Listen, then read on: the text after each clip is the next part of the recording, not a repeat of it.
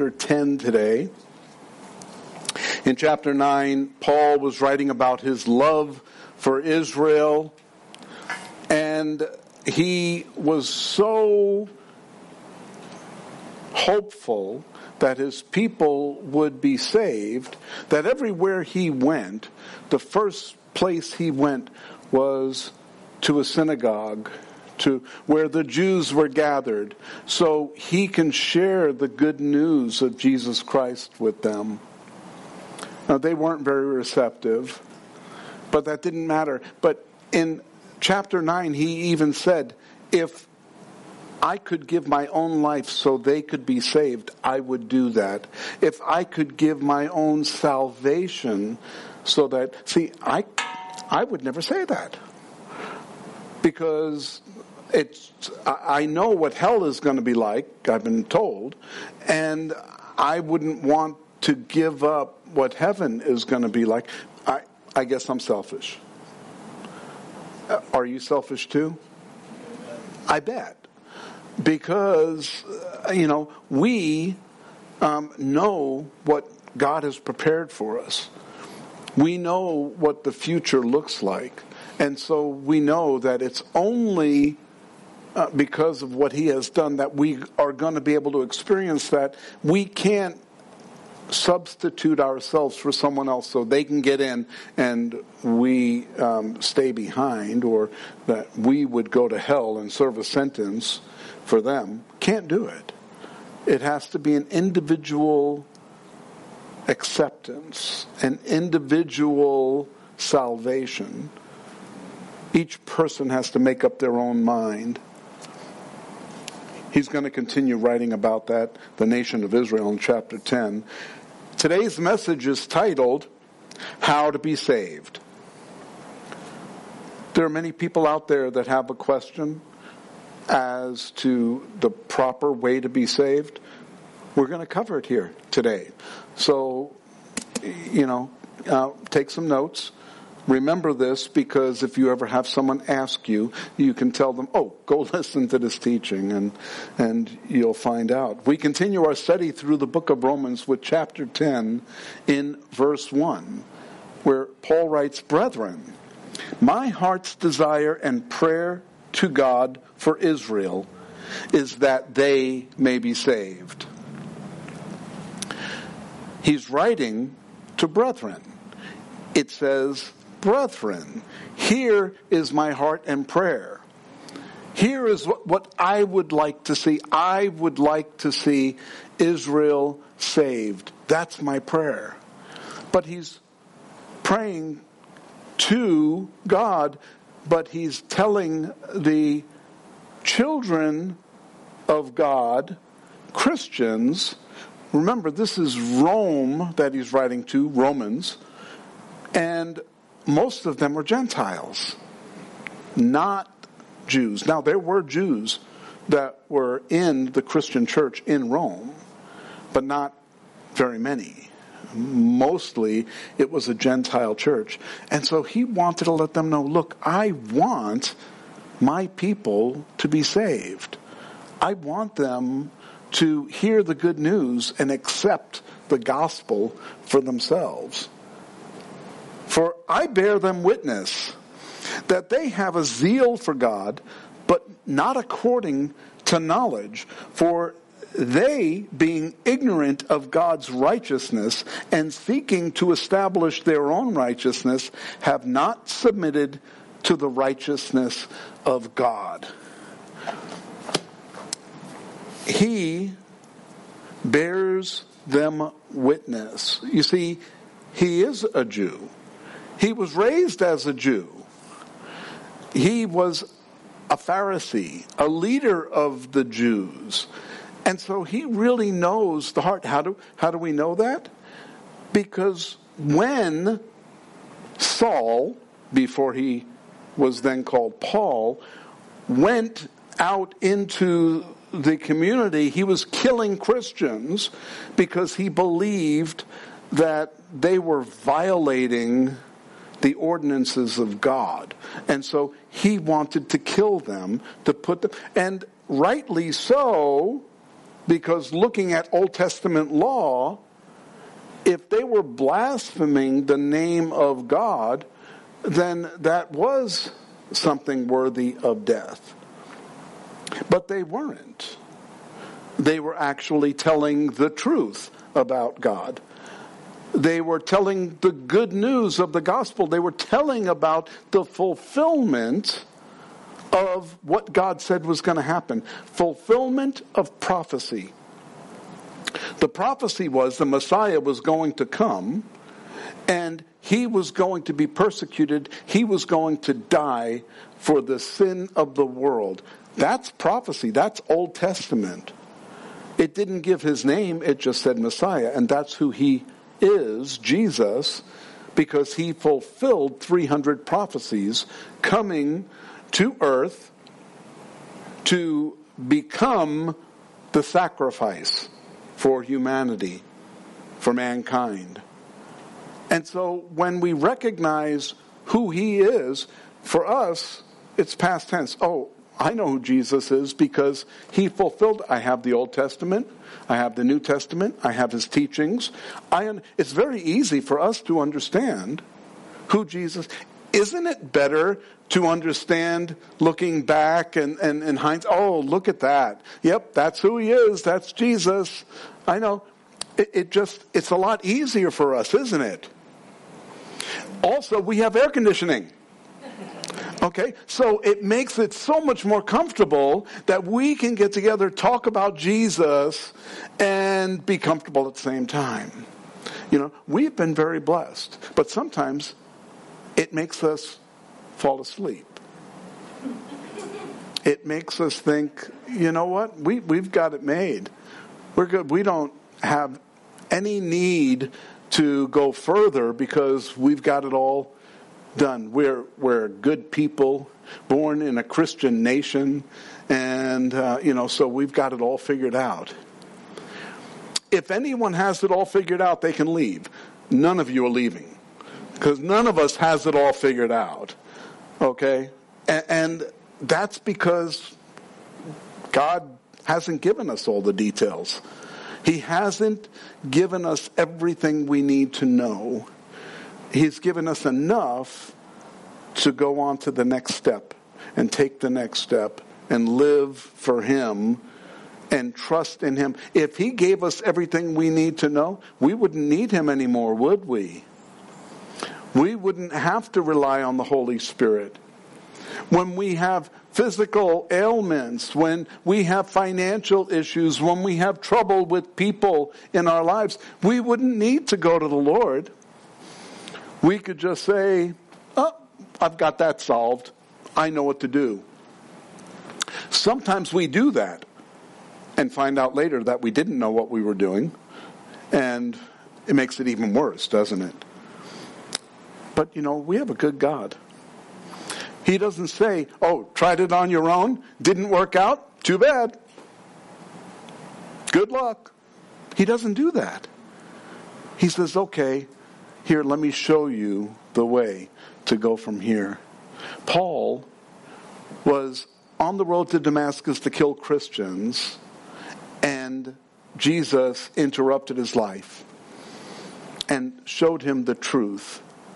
And now he's looking, saying, My brethren, not Christian brethren, but Jewish brethren, the children of Israel, they don't believe the truth, even though I'm here, you know, sharing it with them, telling them my experience, showing them the power that God has given me.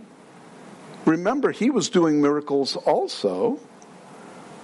But they didn't receive him. They didn't accept him. They were zealous. They were zealous for the law that they were set on. This is the law. This is what we believe. And this is what we're going to trust.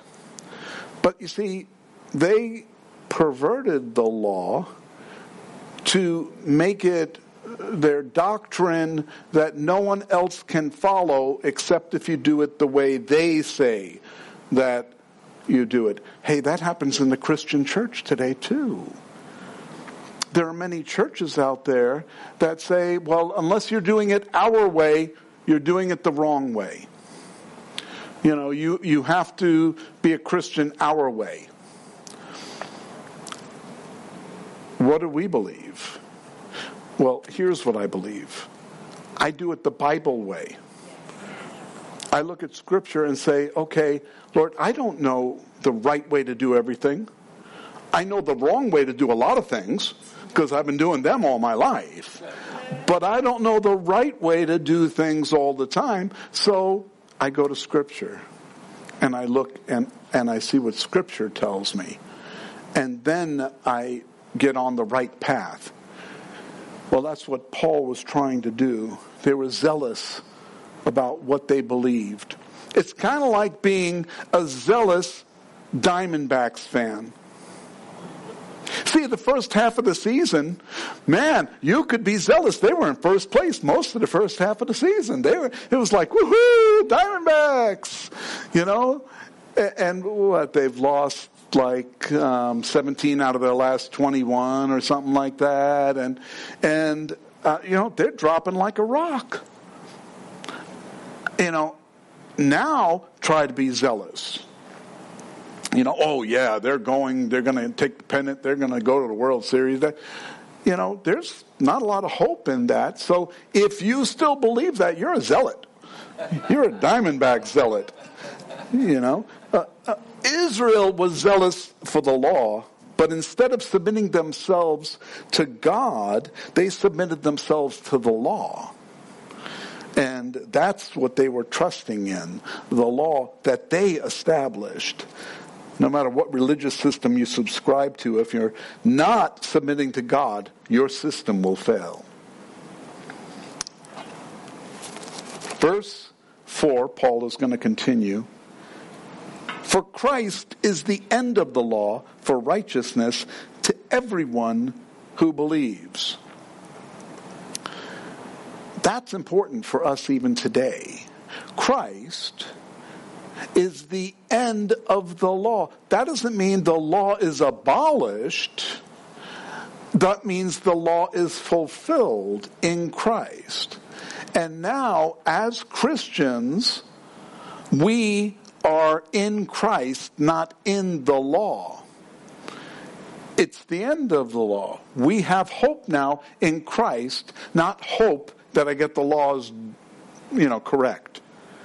There are Ten Commandments. I think I broke nine out of ten. you know, and, you know, when it says, thou shalt not murder, but hating your brother is murder, I think I broke 10 out of 10. So, you know, it's like, what chance do we have? Because if you violate one law, you violated them all. You've broken all the law. And so they, even the Jews, you know, uh, they couldn't get that because they believed that they were good because of their sacrifices and they, they were sanctified by their good works, which is ridiculous. And now Paul write, writes about the relationship between the law and mankind. For Moses writes about the righteousness which is of the law. The man who does these things shall live by them. So Moses said, hey, if you follow these laws, if you follow the law, you have to do it perfectly. You have to live by them and not error. And so that's disqualifying everyone, basically. First of all, we're born into sin because we're human. And sin started with Adam and Eve, and mankind is born. I, I started sinning probably three weeks before I was born. And, um, you know, because I know my mother was cursing, um, you know, but it, it's the fact that I couldn't stop myself from sinning. It was part of my nature as human, as a child, even growing up. Now, would I have gone to hell if I died that? Or, no, because I was not of the age of accountability. I wasn't of the knowledge of good and evil of God. I, I was just of the knowledge of evil, obviously. Uh, but I then learned as I grew up that there was a difference and that there is a God who delineates between good and evil. And, you know, that I was living on the wrong side. So Moses knew that a purchase, uh, person had to keep the whole law. And breaking one part of it made you guilty of all of it. Unfortunately, there are many who live contrary to law because they live under grace. They think, I'm under grace, so I can don't have to worry about the law. That I can ignore the law because I am under grace. Well, we don't live under the law by works. As Christians, we're not bound to the law for our salvation. But our actions should uphold the law because of salvation. It's because I'm saved that I obey the law. I'm not trying to obey the law. I do it naturally because I'm saved and I know right and wrong. And so, am I perfect at it? Nope. I'm not. No one is. That's how come we have those moments in our lives. It should be a daily thing. Lord, I, I just woke up, so I'm okay for the first 30 seconds, but after this, I'm, I'm in trouble. I know things are going to get rough today, so Lord, help me not to make bad decisions. Help me to walk in your righteousness, in your holiness, so that others may see that and be drawn to you, Lord. Not me, Him.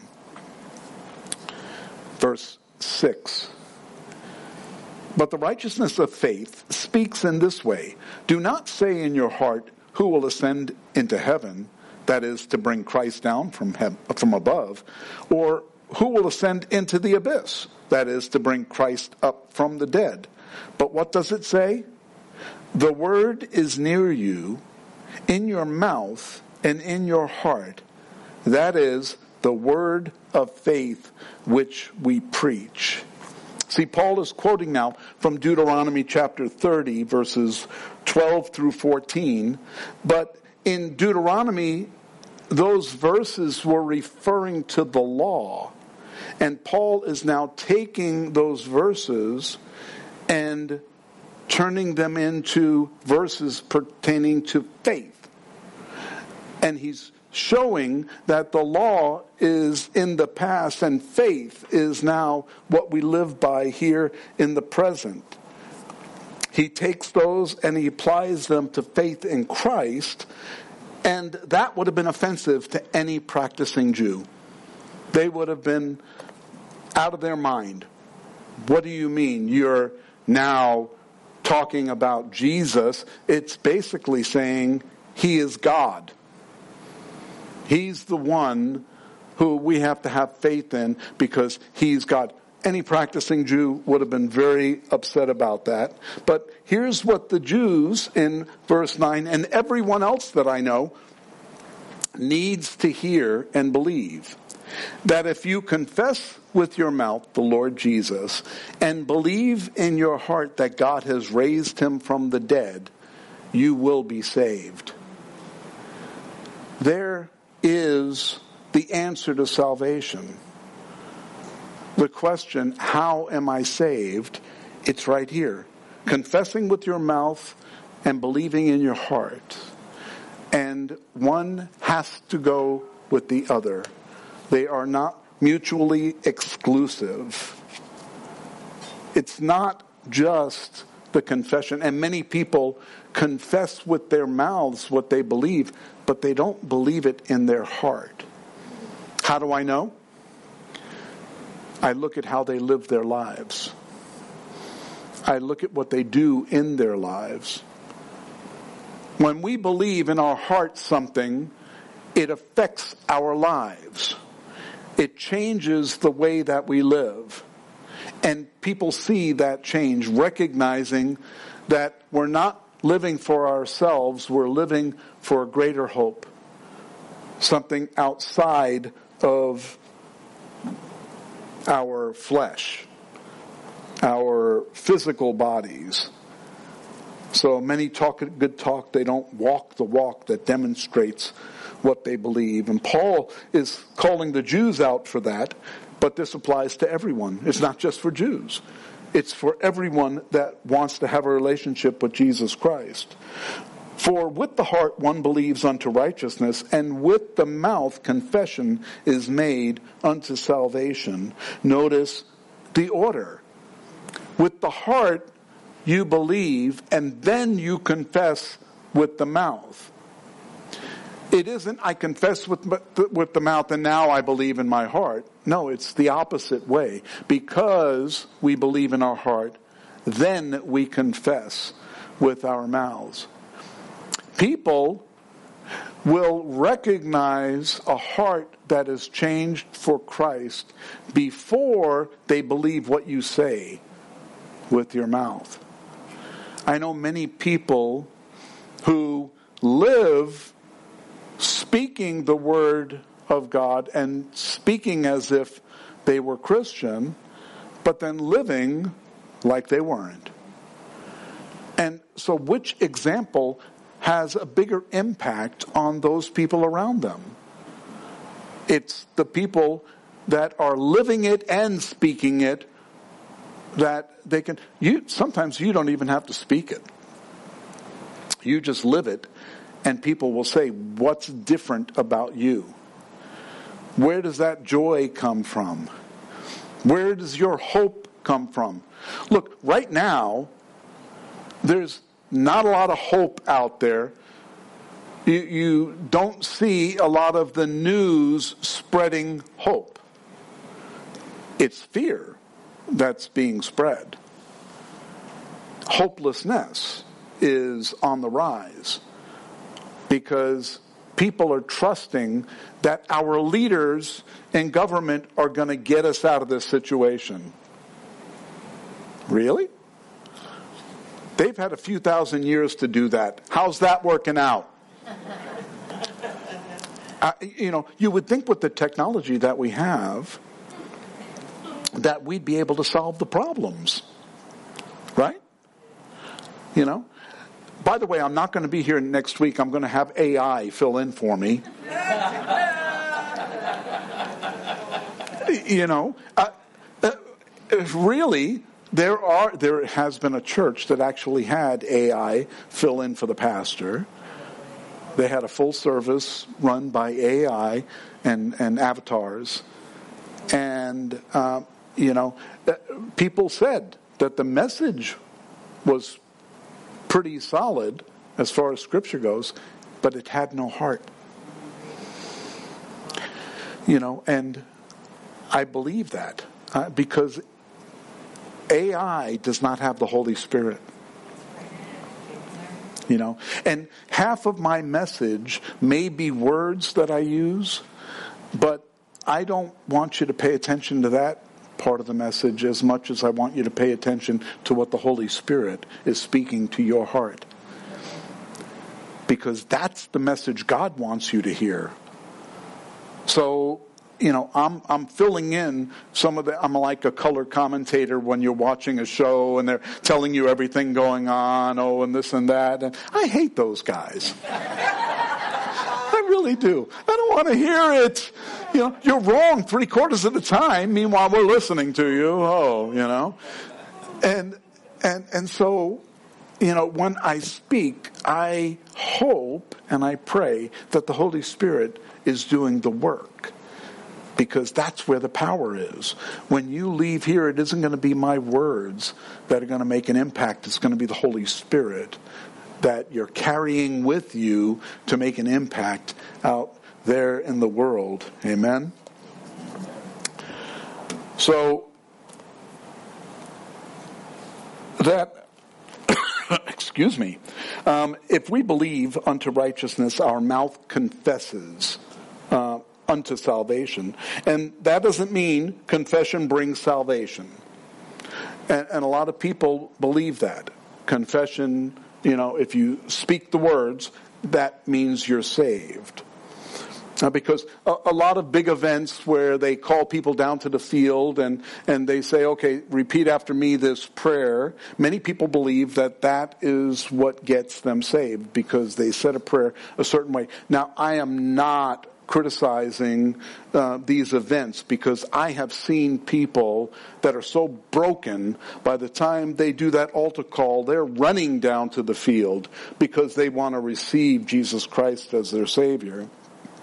I've also seen other people go down just because their friends brought them and they want them to come down to the field and they, they want to, and they say a prayer and, um, and, and they go through the motions. But it isn't the confession with the mouth that makes the difference. It's a changed heart. We are new creations in Christ because of the Holy Spirit coming into our lives. And because of that, we have an impact on the world because now we have the Holy Spirit that we can share with others. Otherwise, all we're sharing are words. Or we can share the gospel, we can share scripture, but it's just words without the Holy Spirit. Now, I have also found that there are people that share words and people get saved because the Holy Spirit is working on their hearts. And they hear the message and they receive the Holy Spirit. But the person that shared it with them doesn't have the Holy Spirit, they just have words. So I see it working both ways. But for us, we, we are called to live differently. We're called to live in such a way that we use less words and more Holy Spirit. Amen. For whoever calls on the name of the Lord shall be saved. Whoever calls on the name of the Lord shall be saved. Is that a good thing? Well, see, back in verse 11 it says, For the scripture says, Whoever believes in him will not be put to shame. And then in verse 12 it says, There is no distinction between Jew and Greek, for the same Lord over all is rich to all who call on him. And then whoever, whoever calls on the name of the Lord shall be saved. Wow. It doesn't matter Jew or Greek. And there were only two types of people in the world, Jews and Greeks. Greek doesn't mean that you're from Greece. Greek means that you're not a Jew. So to the Jews, that's everyone else is Greek. It's all Greek to me. And so everyone else was Greek. So there's Jews and there's Gentiles or Greek, as uh, Paul is using that term here. But whoever believes. Now, for Jews, that would set them off. What do you mean? You mean they can be saved too? Those heathen, those without becoming Jewish first, they can be saved? Yes. Everyone. That's good news. It doesn't matter what you've done in your past. Any of you online that have a past, have a history, have done things that you regret, that you know that God wouldn't approve of. I have too. But I know that because I've accepted Jesus Christ as my Savior, He's not holding it against me. And that's the hope that we have. We know that we can be completely forgiven of sin, that we have a future with Him, and we are saved because of that. It's a decision that we make in our heart first, and then with our mouth. Verse 14 How then shall they call on Him? in whom they have not believed? And how shall they believe in him of whom they have not heard? And how shall they hear without a preacher? And how shall they preach unless they are sent? As it is written, how beautiful are the feet of those who preach the gospel of peace, who bring glad tidings of good things. You want beautiful feet? All you have to do is preach. All you have to do is share the good news, and you can have beautiful feet too. Get rid of that miracle foot cure thing and and try preaching instead. See, if you look at how this was written, how shall they preach unless they are sent? So someone gets sent. I'm reading this backwards now. And how shall they hear without a preacher? So someone is sent, and then that preacher is now going out to preach, and how shall they believe in him of whom they have not heard? Because there's a preacher that was sent. And how shall they call on him whom they have not believed? Because they listened to the preacher that was sent and they believed. They heard what the preacher said and they believed. This is not talking about pastors. A preacher is anyone who preaches the good news of Jesus Christ. Anyone and everyone. We are all called to do that. We are all called to share the good news. So we're all preachers. That's what we're supposed to do. Everyone that preaches doesn't necessarily have a church. That's not what some people think, but I'm going to move on. Then I say, have they not, uh, excuse me, uh, back in verse 16, but they have not all obeyed the gospel, for Isaiah says, Lord, who has believed our report? That is from Isaiah chapter 53, verse 1. That was talking about what the rest of Isaiah 53 is going to talk about. Jesus becoming the Messiah and then saving the world. And Isaiah saying, Who has believed this report? Who has believed what this prophecy says? The Jews didn't. And that's why he makes that comment. And Paul here is saying that also. So then faith comes by hearing, and hearing by the word of God. You see, we have to believe what we read. If we don't believe what we read, then we're not going to have faith. We're not going to build faith. And faith has to be built before we can have hope. Because without faith, we don't, where's our hope going to be? We have to be believers. We have to trust. We have to first have faith, and then we can have the hope that comes from being in a relationship with Jesus. And, and that's why we're told faith comes by hearing, reading the scripture. How do I understand it? Let the Holy Spirit do that part. You just read it spend time and in the word and read what it has to say. But I say, have they not heard? Yes, indeed. Their sound has gone out to all the earth and their words to the end of the earth. This is the gospel. It's been sent out. But I say, didn't Israel not know? First, Moses says, I will provoke you to jealousy by those who are not a nation, meaning the Gentiles. I will move you to anger by a foolish nation, the dumb Gentiles. But Isaiah is very bold and says, I was found by those who did not seek me. I was made manifest to those who did not ask for me. But to Israel, he says, all day long I have stretched out my hands to a disobedient and contrary people. And so he's explaining what they needed to know. They needed to know God is reaching out for them. They needed to know that he died for them. He stretched out his hands and he died for them. Paul said what the remedy was for their rejection in verse 9 confess with their mouths the Lord Jesus Christ and believe in their hearts that God has raised him from the dead. That was the solution. Then they will be saved.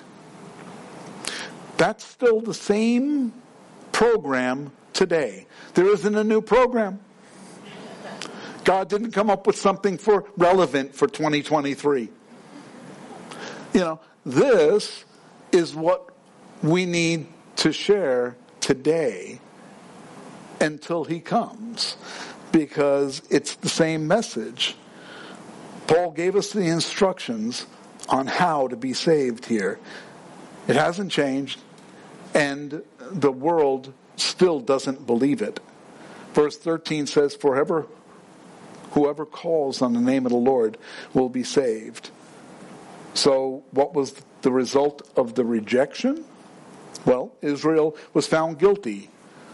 They violated the law and they were found guilty. They were found wanting and they ignored the message that was given to the Gentiles that the Gentiles received that Jesus is the Christ. He is the Messiah. He's the one that came to save them. God still yearns for his people. His arms are still outstretched for us all day long, waiting to help us. He loves to hear from his children. He loves it when we spend time with him in prayer, meditating on his word. He loves that. As a parent, watching the kids play in the living room and, and they'd be playing on the floor and everything. And, and as they're playing, they would look up to see if we're watching. They wanted to know, oh, are you watching? Watching what I'm doing? Look, look what I'm doing. You know, and he's got those Legos. He just built the Brooklyn Bridge. You know, it's just, it, it's just amazing. Look how smart that kid is. And, but it was such joy that I watched them as they grew, up. It was joy and love that poured out. God is the same way. He's watching you play with Legos. He's watching us trying to figure it out down here. And, you know, we're, we're, sometimes we mess it up. We don't hate our kids when they mess it up. We just love on them. And that's the way God is with us. They, he looks down and he loves on us. He has such joy in the fact that we have this relationship with him. He wants us to be. Is that how you picture God? I hope so. Because that's the way God looks at us. Has your belief changed the way you live and think? That's part of being a believer. That's part of being a Christian. And I pray that it has. It's a new perspective that we have of what things are really important in life. We are new creations, so we should act like it. Amen.